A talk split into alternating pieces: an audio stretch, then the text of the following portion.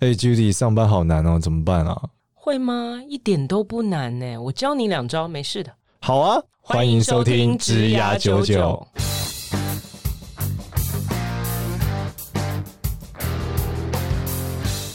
Hello，大家好，我是简少年，欢迎收听《职涯九九》，这是一档由华人领袖一百制作的职涯节目。好，那欢迎我们另外一位主持人 Judy。嗨，大家好，我是 Judy 好。今天这个节目有点不 一样，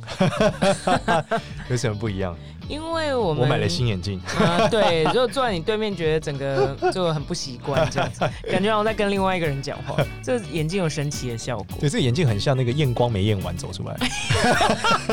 真的很像哎、你不讲我还没发至 现少，要看少年，你怎么配眼镜配完出来录节目？好好笑哦。请问这是平光眼镜吗？ 没有，就真的眼镜啊，感觉好像没有什么度数啊。没有，他就是因为我看彭于晏戴很好看，我就买了 一只这样。就我不知道为什么他戴起来很帅，我戴起来像验光没验完的。这个真的很好笑哎、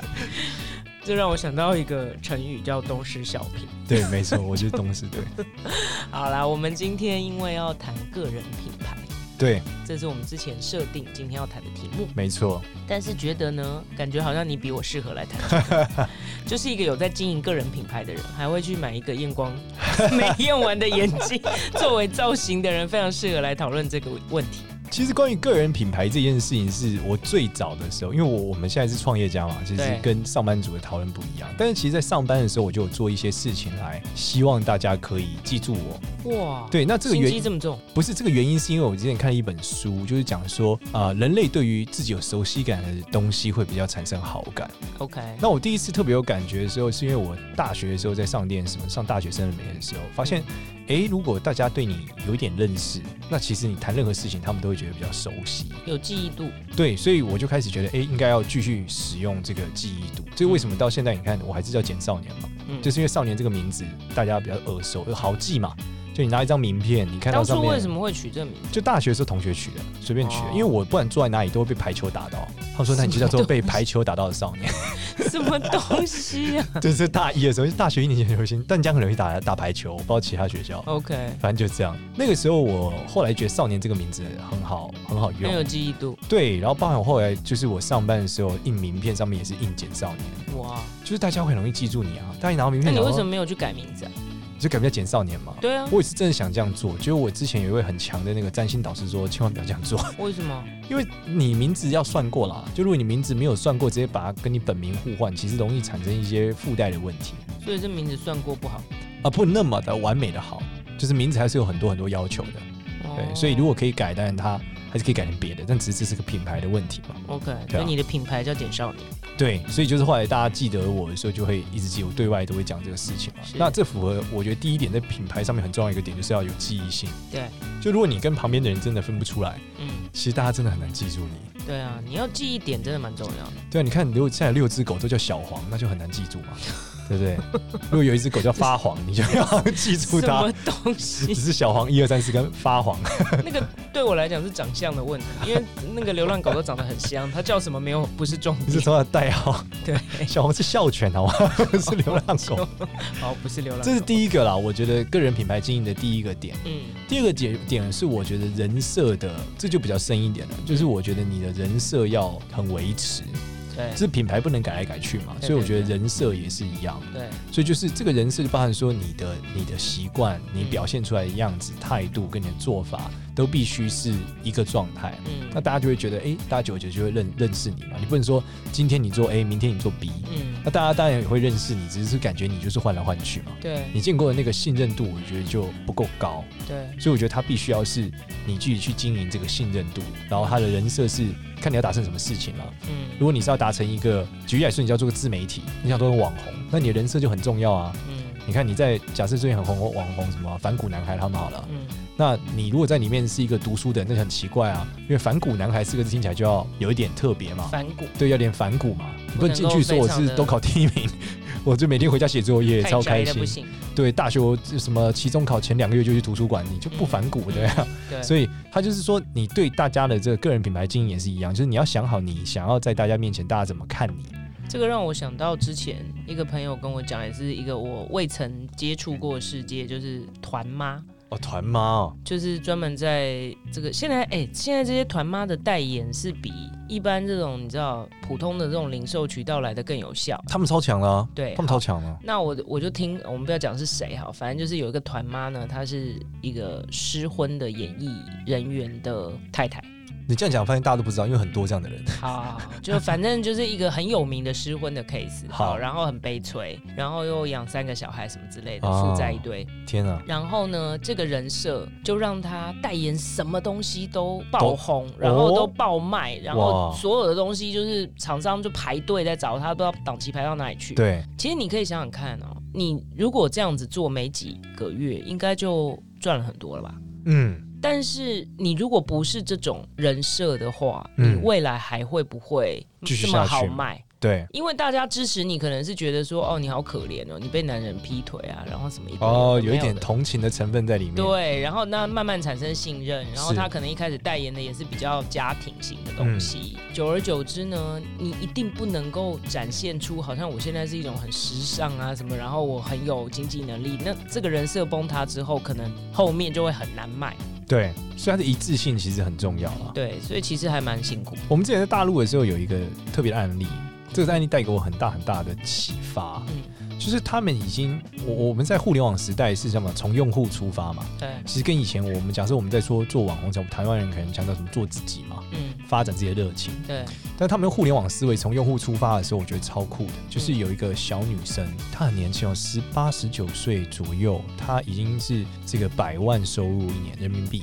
嗯，然后是这个十万加网红，反正就是她写的东西都会大爆红。对，在零零后，嗯哦就是两千年以后出生的人。有一次我跟她见面，我就跟她聊天，因为我录一个电视节目认识她，然后我就问她说她怎么做，嗯她说人设很重要。对。她有五个个人号，五个微信号，不是那种就是粉，就是那种写文章的号，是五个个人号。嗯然后疯狂加他的粉丝，嗯，然后这五个五个号分别是五种人设，这样不会精神分裂吗？哦他超分裂，他是设定好发什么文都是参照五种五种人。然后我说，那你第一最红的那个是什么？他说他去参照那时候大家都很喜欢 AKB 四八，他去参考 AKB 四八里面的人，嗯，然后是怎么样表现自己的。这真的很分裂吧？，对他超分裂，他这就可以是维持很久吗？他维持很久，因为他用企业化的经营角度在思考他要做什么 content。那可能其实是五个不同的人在帮他维护那五个账号，呃没有最屌的就是他就是自己，因为那五个五个号发的照片是不一样的，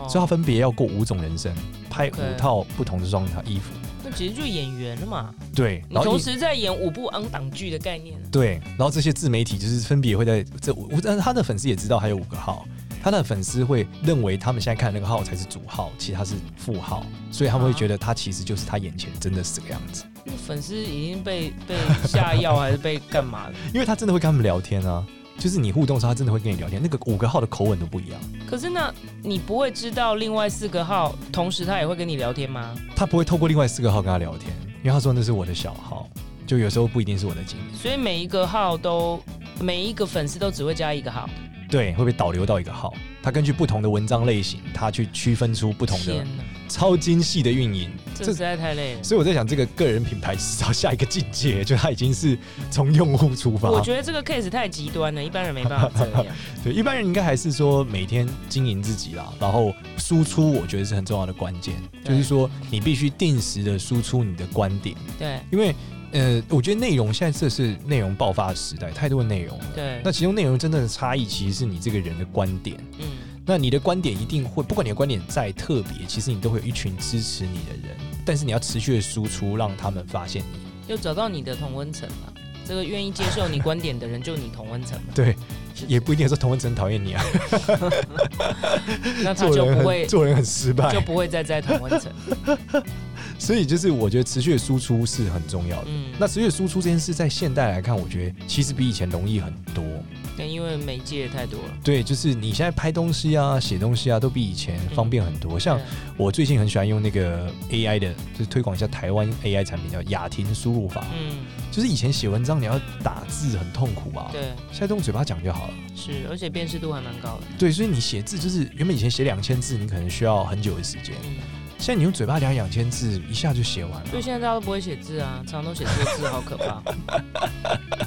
所以里面你有雅婷帮你嘛， 所以我基本上就是现在写东西就会变得非常非常非常快。 OK，对，那最后就是回到最难的，其实还是你个人愿不愿意去面对这件事，对对啊。那我觉得这也要问问 Judy，就是说在职场上会不会有也同样有这样的问题吗？会啊，会啊，我觉得会耶。只是说，我觉得在职场上跟你刚刚讲的，就是对一般社会大众经营个人品牌是不太一样， OK，因为你刚刚讲的这种东西已经偏比较到行销的层次。嗯对不对？那只是说今天，呃，你的行销的产品是你个人的人设嘛，一个人的的人设。那你其实也在经营你这个人本身的品牌，你就把整这个人想成一个产品对。但我觉得在如果是上班族在职场，我觉得比较不太一样，但是 OK 精神上没有不一样，是因为其实我觉得品牌就是对我来讲就是一个 hashtag。嗯就是我们常常你看脸书现在大家都会用 hashtag，那其实对 hashtag 到底是什么？其实就是那个关键字是什么。嗯你很容易想说哦，我们大家都耳熟能详的品牌，比方说你想要冰室，你会想要什么？冰室嗯想要那个尖尖的、啊、三角尖尖的尖尖的那是 logo。冰室打的定位就是老老板，人哦老板啊，什么 老人？冰室有很年轻的款，哦好不好？老板好好，老板就是等于成功人士的座驾。 哦，好，那 B M W 打的是，我觉得试图找一个男生比较理解的，你好像还是没有办法 那个 B 共 W 鸣。对啊，B W 是什么？就是 Driving pleasure，他很喜欢强调他的性双能 B 跑车嘛，性能，对好，他的跟他跟宾士就有区隔。对，那你看 Volvo 以前是强调安全嘛，他不用强调，他就是嗯被认为很安全。对，但是这几年他一直在转换定位，是变成 family，然后变成清修旅在打都会女性，对，哦，就是比较个人，他在转移定位。所以我觉得到最后就是 hashtag，你在别人，就你刚刚讲的记忆点，你在别人脑袋里到底是什么东西？好，那我觉得大家可能会觉得说，哦，我今天是 YouTuber 啊，我是网红啊，然后我，比方说我是一个 celebrity，我要去经营这个，那我今天在工作的场域，上班族不需要。对，大部分人可能这样觉得，但我觉得这是完全错误的想法，哦完全需要。好，那你其实就要在你工作的场域，不管是你的客户好，或者是你的主管、你的同才、你的部属，你这个产业里面，只要跟你可以产生关系的人，对，都应该要知道你那个 hashtag 是什么。哦，那就是你你要营造一个你你的关键人设，对，那我们常常讲，就是你要成为那个 hashtag 的 go to person，就是人家想到这件事情就会来找你。嗯好，那我自己以前有很多经验，比方说，我们以前有一个同事哈，嗯，他就是对法规特别厉害。特别理解，对，那你会说法规有什么难理闯红解的？灯罚六千，不是这个。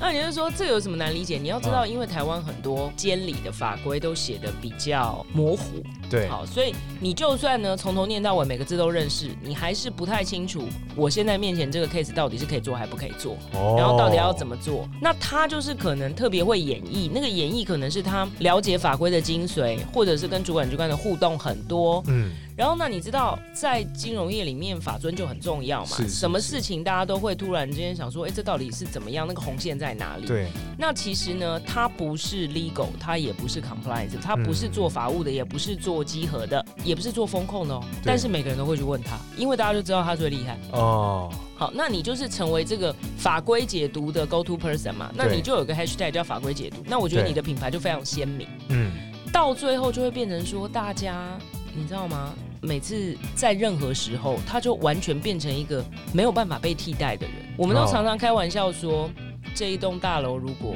炸掉啊，然后如果 CEO 挂啦，或者是什么人特任挂都没关系，这个人绝对不能不在这样。 那你知道你的 value 就很大、啊，呃，因这是一为个大家会职能的一种标签，对大家职就会能品牌，对，大家就这是职能品牌。那有一些人可能就是特别会处理很难搞的客户，哦那通常那个特别难搞、毛特别难输的就会派他去，就嗯很清楚嘛。这个跟上次讲说开会的时候要有不同权重的加权是一样的概念，就对是你在这个领域你已经 own 那个字了，就我刚刚说好，Volvo 是 own safety 早期啦是哈，然后这个 BMW 叫 driving pleasure。那比方说劳力士好，他一直在打那种什么嗯时代久远创造出来的历史感。好，就是你去看行销上面，每一个品牌，我们耳熟能详的品牌，Chanel 就是打一个很优雅哦，那很经典，对哦、，Hermes 很经典，就是他们每一个人都 own 一个字。那其实你作为这个人，你到底 own 什么字？我懂。那这里面其实我觉得从这个不管从算命师或专业者角度来看也是啦。嗯就是说，你如果这件像事可以扯上算命。对啊，因为像我会的技术很多嘛，可是实质上来说，我不能说呃每天都是都在讲不一样的事情，大家就会很混淆嘛。到底少年会会的是什么？例如说，我可能今天还跟你讲生命灵数，明天再跟你讲星座，这个人设就会有点崩塌嘛对。就我这个东方的的算命师嘛，嗯简单一点是这样，就是我去谈一些西方的什么这种什么阿卡西记录啊等等的时候，这个就会产生一种品牌性的混淆嘛。对，那其实回到品牌性，除了你刚刚讲行销的感受之外，我觉得职能也是关键一样嘛。嗯，就是我必须不断地强调大家知道，哎、今天大家要算紫微斗数，我就啊少年会紫微斗数；大家看风水哦，少年，有类似这样，对，代表我的职能的信任被建立起来。对，那我觉得这个是一个应该很重要的关键，就是这个职能的这种专业又不是属于你工作上的纯粹说工作的专业，而是你某个职能的特长。对，那我觉得这个的确是以前我可能没有深度想过每个人在职能上面的品牌经营。有啊，我觉得这很重要。就像其实也不见得完全是某一种专业技能，有一些人特别会沟通协调，嗯，就特别在大企业里面，你就会发现啊，每个 team 都各自有各自的主见嘛，各自有各自的 KPI 嘛，然后你就会发现一个 project 好像是没有办法，没有办法 work，嗯就是大家很容易吵架，很容易这个，反正就是有各种纷争。那有一些人就是专门后来就产生 PM 嘛，Project 嗯 Manager，然后产生各式各样。那这种人他就是他这个算是职能吗？我也不知道，是一种专长。那他就是对特别会沟通协调，然后让所有有分歧的可以在同一个时间轴上面，然后找完成到这件事找到共同点往前进，这样。那这一种也是一种能力。嗯那有些人就是比较，你可能不是特别，比方说你不是走行销，你不是走什么，但是你很会把大家整合在一起，这也是一种能力嘛。对，那这件事情怎么跟这个工作上的升官和整个表现绑在一起？我觉得你如果哦，我可以举个例子哈，我不知道大家最近有没有看过之前很红的一个陆剧叫《三十而已》，嗯嗯嗯，那里面你一定没看对不对？我知道那是什么，没有看对。，对，因为但那我是知道非常女性的毕竟我不是三十岁女性。 那是非常女性的剧，这样。它里面有一个角色叫小晴，那那个小晴呢，就是一个在办公室里面非常非常可爱，非常就就是就是前几季的时候啊哈，非常可爱，非常乖，然后一些老大姐啊干嘛叫她干嘛就干嘛，就倒咖啡也是她啦，嗯然后这个莹莹也是她啦，工具人，对，然后有特别这种呃什么客户要退租啊什么的，就是有可能会遇到反弹的，也是他，什么事情就就拍下去就对了，对大家不想做的事情就叫他做这样。那我那个时候在外商的时候学到一个他们很爱用的字，就是这个人叫做 utility person，其实就是你讲的工具人。哦，好，那这个就是属于你说这是不是一种品牌？可能也是品牌，还嗯是一个 utility person，、大家就知道他是一个工具人。可是其实这个就是完全阻碍你升官发财啊，就是你是在那边专门捡别人不要做的事对，你的情人做，设已经变成打杂了。对，好糟像了感觉很靠谱，但是。今天呢，谁会去生一个？就是说，你也许搞不好也是办公室不可或缺的角色啊啦，因为嗯总是有一些没有人想要做的事情，你就捡去做。对，但是你没有 own 一个字啊，你这个字太弱了。嗯，你需要有一个鲜明的、不可取代取代的，因为这个东西就是谁都可以做，对。那你不能够占这种任劳任怨的缺，任劳任怨的缺，就我们之前讲的嘛，功劳比较重要，苦劳不是不是重点。对你觉得你做了所有的事情，你很委屈，到最后到人评会的时候，我这个字 exactly 就是在人评会的时候听到，哦，他就是个 utility person。那 utility person 就怎么样呢？就是哎，好像有更重要的人需要生，不需要生他这样。哦，就是人设设定坏了。他搞不好也没有在想什么人设思维，他只是觉得说，哦，那我尽他就是力这样帮大家忙啊什么的，或但者说没，想到变成这样，对，也有可能。所以我觉得这个就是要小心。当然，你尽力帮大家做事很好，我觉得呢，他应该变成一个加分，不能是对你唯一的一个人设跟定位。所以这听起来是你要有一个人设的战略嘛，并且对你还是要回到我们前几集在讲说，做大部分的事情，第一件事要先观察和理解发生什么事嘛。对所以其中你也必须理解，你现在在大家眼中你的人设定位到底是什么，要对跟同事在非正式的这 个聚会中去确认大家对你的一点感受。但我的想法是跟你刚刚讲的那什么五个抗的那个人是完全不一样 的，因为我觉得你没有办法去做模仿别人的事情。好。那嗯哼模仿别人，除非你今天真的是专门在经营这件事情，那你在公司里面很难嘛，因为对它毕竟不是一个网红的概念，你只是要靠演那个人设，而事实上你可能要交出成绩。对对对，所以到最后，我觉得还是你你的专长和热情在哪里，这件事情比较走得久啦。对那像我，我还是举 Volvo 为例，因为我开 Volvo，嗯它早期是呃 safety 嘛，哈嗯安全，但它后来为什么转 family？它不是硬转，嗯，今天我想转就转，那谁理你啊？为什么我要觉从 Volvo 得？直接转 B N W 这样，对我为什么要要跟你讲你是 family？因为它的整个设计花了十年的时间大改造，所以它是哦产品先走。是产品先走以后，让大家慢慢的习惯这个产品，哎，它是有可以让你感受到 family 的功能，它再来打这个品牌的转型。对，然后慢慢又出了轻修旅，然后让大家觉得说，哦，我现在还蛮都会感的哦，跟对早期不一样哦。所以你常常在马路上会看到祖孙三代的 Volvo 都在跑，嗯祖先的时代就是老爷爷的时代的那种，还是非常的非常的安全感的，就是对没有什么没有什么形象，没有什么好像觉得很时尚。但是现在最新款的是，你看他找谁？他之前最早转型的时候是找就是你刚刚讲的彭于晏，好， 哦还有张钧甯， 啊啊啊好，那你如果今天还是那个老爷爷形象的车子，你找彭于晏跟张钧甯根本就搭不起来，你这个不会 work 嘛？对，所以这是因为它产品已经转他了，的确是 family 车主的女儿跟儿子，、没有，它就是一种都会 哦 轻都会的感形哦象。哦好然后最新这一个是桂纶镁哦，所以我的意思是车主说的，孙女，你的 你的产品要跟你的人设、跟你的形象、跟你品牌是一致的。对好，那也就是说，你到底会什么？你专长是什么？你的兴趣是什么？而且这件事情不是你自己觉得哦，是别人，对对对就是你刚刚讲要利用非正式场合什么巴拉巴拉，就是对你要让别人觉得哦，对对对，你就是这样啊，没有错，而不是你自己一厢情愿觉得哦，我就是最会这个，而且别人根本不是这么觉得。其实我经验上有很多状态是说，有些人是这样，就是他会觉得为什么要迎合别人的的喜好，我想要做自己。可是事实上，他做自己的模式带给大家的人设是很崩塌的。那但这怎么办？为什么要迎合别人的喜好？对啊，我觉得蛮多蛮多这样的人。就我之前有些年纪比较小的同事，可能我会跟他讲说，你这个打扮看起来在跟你做的事情就搭不起来嘛。嗯，就就是说，你说你做的是，哎、做的是一个，假设你是个律师好了，对，可是你每天上班就是穿的很很很嘻哈或者很嗯特别，嗯，对，那我觉得这件事情可能对客户第一印象直觉来看，他并不会带给他人专业的人设，可能对，带给他你是一个很新潮的人设。嗯，那这个人设可能对你的这个工作或 business 没有特殊的加分新，潮的律师。对，是可能太新潮。因为我觉 得可出庭的时候可能会对你不按穿牌理出你牌。穿垮裤加上这个嘻哈，戴了一个耳机，然后跟客户讲事情，嗯，我觉得一般的企业是一般的客户可能就很难直觉联想来那个刻板印象嘛，对，所以他就会对你产生某种程度的不信任。嗯，所以我觉得这个在个人品牌的这种人设设定上也是很重要的，就我觉是得还是很重要。什么叫做不要迎合？那你你做自己，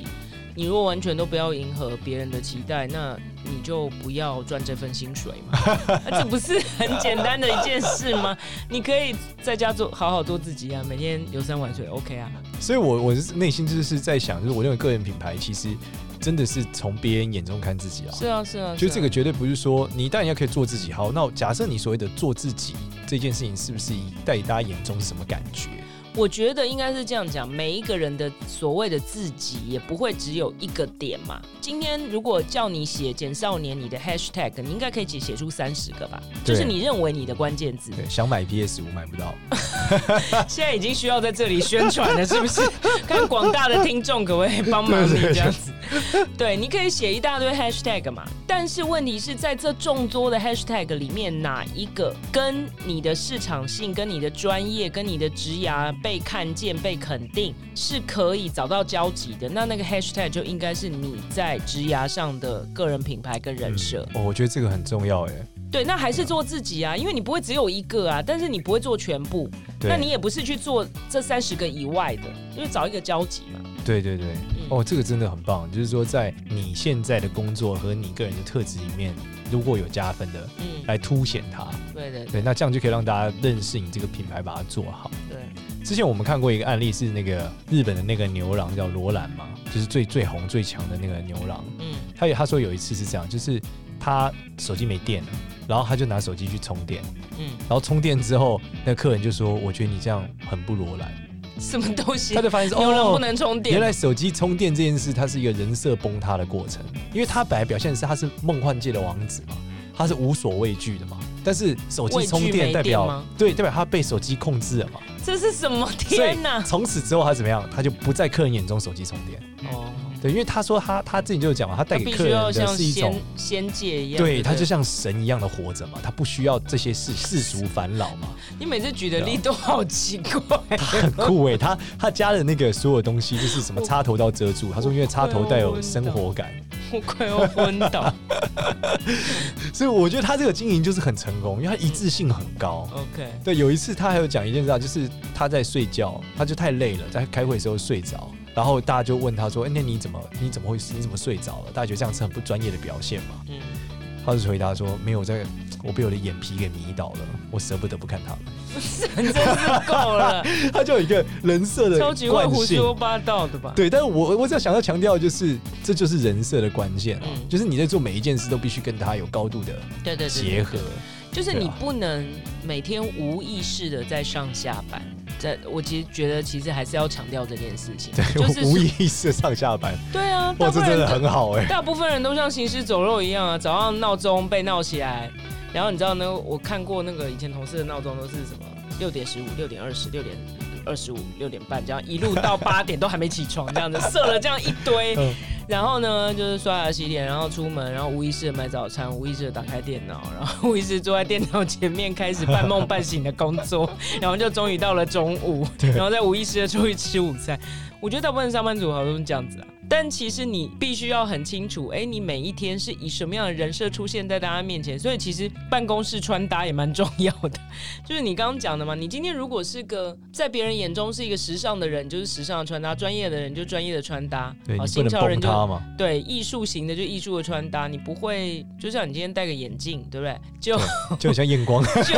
就感觉到了眼科，不是就跳了一个人设的感觉，就是这件事情需要注意了。其实，在整个个人品牌上，我我之前有一个很大的帮助，有一个、嗯有一个概念，有对我很大帮助，也跟大家分享。就其实个人品牌这件事经营是可能是一辈子的哦。就是说你，你不管做任何事情，其实台湾有一句话叫“探天”，嗯就以前我们讲说，你可以探听几类，嗯，他这个这个既然肮脏啊，讲说这个人怎么样嘛，去嗯探听。那探听其实很有趣，探听跟调查不太一样、欸。嗯，探听就是说你去问问看大家怎么讲他，对，对你去打探就一下嘛 reference。check，对，那这个东西它又不是很正式，就只是对你去问一下，不是说你去调报告干嘛的，这就会变成说你其实他们在口中不经意说出来的你，就是你生活中累积在他们眼中的你，对啊，包括你曾经有什么传闻，嗯，你曾经上了什么新闻，或者你同事怎么了，你在某一会议上面发生某一件事，其实你生活的每一个阶段，其实大家都在对你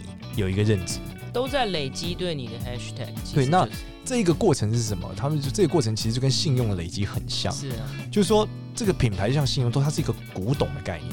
就是那你啊品牌放就是的信任，放的越久，你就越有价值。对对，如果说你看这个人，如果一百年都很帅，那他哎，那好像是跟品牌没有，就他就是 帅。像刘德华好了，刘德华帅了一辈子嘛，金城武也是，那他就是帅的形象嘛。嗯，他如果忽然有一天他不走这个路数，你就觉得他他的人设就是很难移动了。对，对，那这个像张学友可能就是歌神嘛，他就是一辈子这样堆堆堆堆叠堆叠堆叠出来的。但是这些东西呢，可能会一松手就碎了。对，所以我建议各位，就是不是在经营的过程中，但你要刻想怎么去经营，但是不要把它定的太不符合你的生活或太难。就如果它跟你本身能做到的事情落差太大，嗯你可以盯一个月，你可能没有办法盯一辈子。嗯，而这个古董就是你只要一松手，它就摔碎了。对。就是你只要诈骗别人一次，你就 get over。对啊，对啊，所以对你那个要小心的维护。我觉得还有一个点很重要，就是你的这个品牌的定位哈，就是我们讲 hashtag，嗯，呃，可能还是有一个层次上的差别。那他要去做一个与时俱进的转换或提升。嗯举例来讲，我刚刚讲说，有个同事他可能就是法规解读，嗯，但是你不会从二十五岁的时候是法规解读，到了五十岁的时候还在法规解读，然后那你就在同一个位置，对你就在同一个尴位尬置，然后你可能也上不去，你会无法延展。是所以适时的呢，就是好像呃企业的品牌一样嘛，它也都会适时的转化。像我刚刚举 VOGO 的例子啊，什么例子，他们会因为时间的演进去做一些转化，产品的改变啊，品牌的再造啊。那我觉得个人也是一样，随着你能力的提升延展，你在大家心目中也要去经营那个品牌的转化，不然的话呢，搞不好你已经累积了很多别的技能，但是你的品牌的定位一直还在那个很窄的、很低的那个点。那这个会对于你在职涯上面的晋升是有阻碍。哇，这个就是变成说你其实是在不知不觉中阻碍了你的职涯，对，我觉 得。就是你没有意会到。也许你的你的职能已经增进了、哦，但是你的对品牌还留在，大家那个印象太深了。留在旧的那个位置，对所以你就升不上来。哦对所以这时候你必须要你要做出属于个人的品牌转型。对，哇，这个是一个很大的关键呢，欸因为我觉得应该这很重很要多人没有意会到这件事。他想的是说我没有升官，意味我能力不足，或是我没有什么老板不喜欢我干嘛干嘛。可是他可能本质没有意会到核心问题是你的品牌没有转换。因为其实就是我们刚刚讲的品牌，就是你在别人心目中的形象嗯，跟信任度嘛，跟记忆点嘛。对，那也许你自己在这边觉得，哦，我拿了一大堆证照，然后怎么样怎么样，我现在有什么丰功伟业。可是这件事情如果别人都不知道，对，好，那要从知道变成累积记忆，变成印象，变成形象，变成品牌，这个是一个很长的过程嘛。对，就像你刚刚说什么歌神啊，帅了一辈子，这都是一个时间的累积，你不会出一张唱片就被叫歌神。对，所以你要一直不停的在往前推进的过程，一直不停的让大家知道，哦，你你是有转化的。这个是嗯我们常常讲说，你很优秀，你不讲都没有人知道。所以对这件事情可能又扯到我们之前有谈过的什么好好沟通啊，好好说话，你怎么去让别人感受到对，怎么样去表达？你的你的厉害之处？那这个厉害之处应该是跟你的专长绑在一起，然后它要反映在你的个人品牌形象里面。同理，我在想这件事的时候，讲你知道别人怎么看你这件事，其实是一个感性的出发，是它可能不是个理性的对出发没。错，所以我觉得，如果你用很理性的方式去沟通品牌，你是很难沟通的好的。嗯，就是你要知道，今天本身他们怎么看你这件事就是不理性的，对，对因为他看到他看不到你背后的数据，嗯。他也没有你的感受，嗯所以他是先有感性对你的认知，再透过你理性的内容嗯去说服他自己，合理化他对你的感受。嗯例如说，他先觉得你专业，再说啊，你看他有三张证照，所以很专业。嗯，但并不是说他很感性的感到三张证照觉得很哦，你就很专业，这个是不是这样的？就是如果他对你的认知没有转换，其实更大原因是因为他在感性上没有办法转过来。所以其实还就是回到那个人与人之间的人际啊、沟通啊、相处啊，以及你是怎么去表达你自己的这件事情是重要。当然，能力专长这个是基本的啦。嗯好、哦那它必须是那个，就好像你的人设的支撑呐、对那但是真正要让人设不崩塌，除了那个支撑要在之外，你还要做很多的加工。那个加工是怎么样让别人对你的这些人设支撑是有感的？对，就有意识的经营自己的上班对生活。就不要呃如行尸走肉一般无意识的去上下班。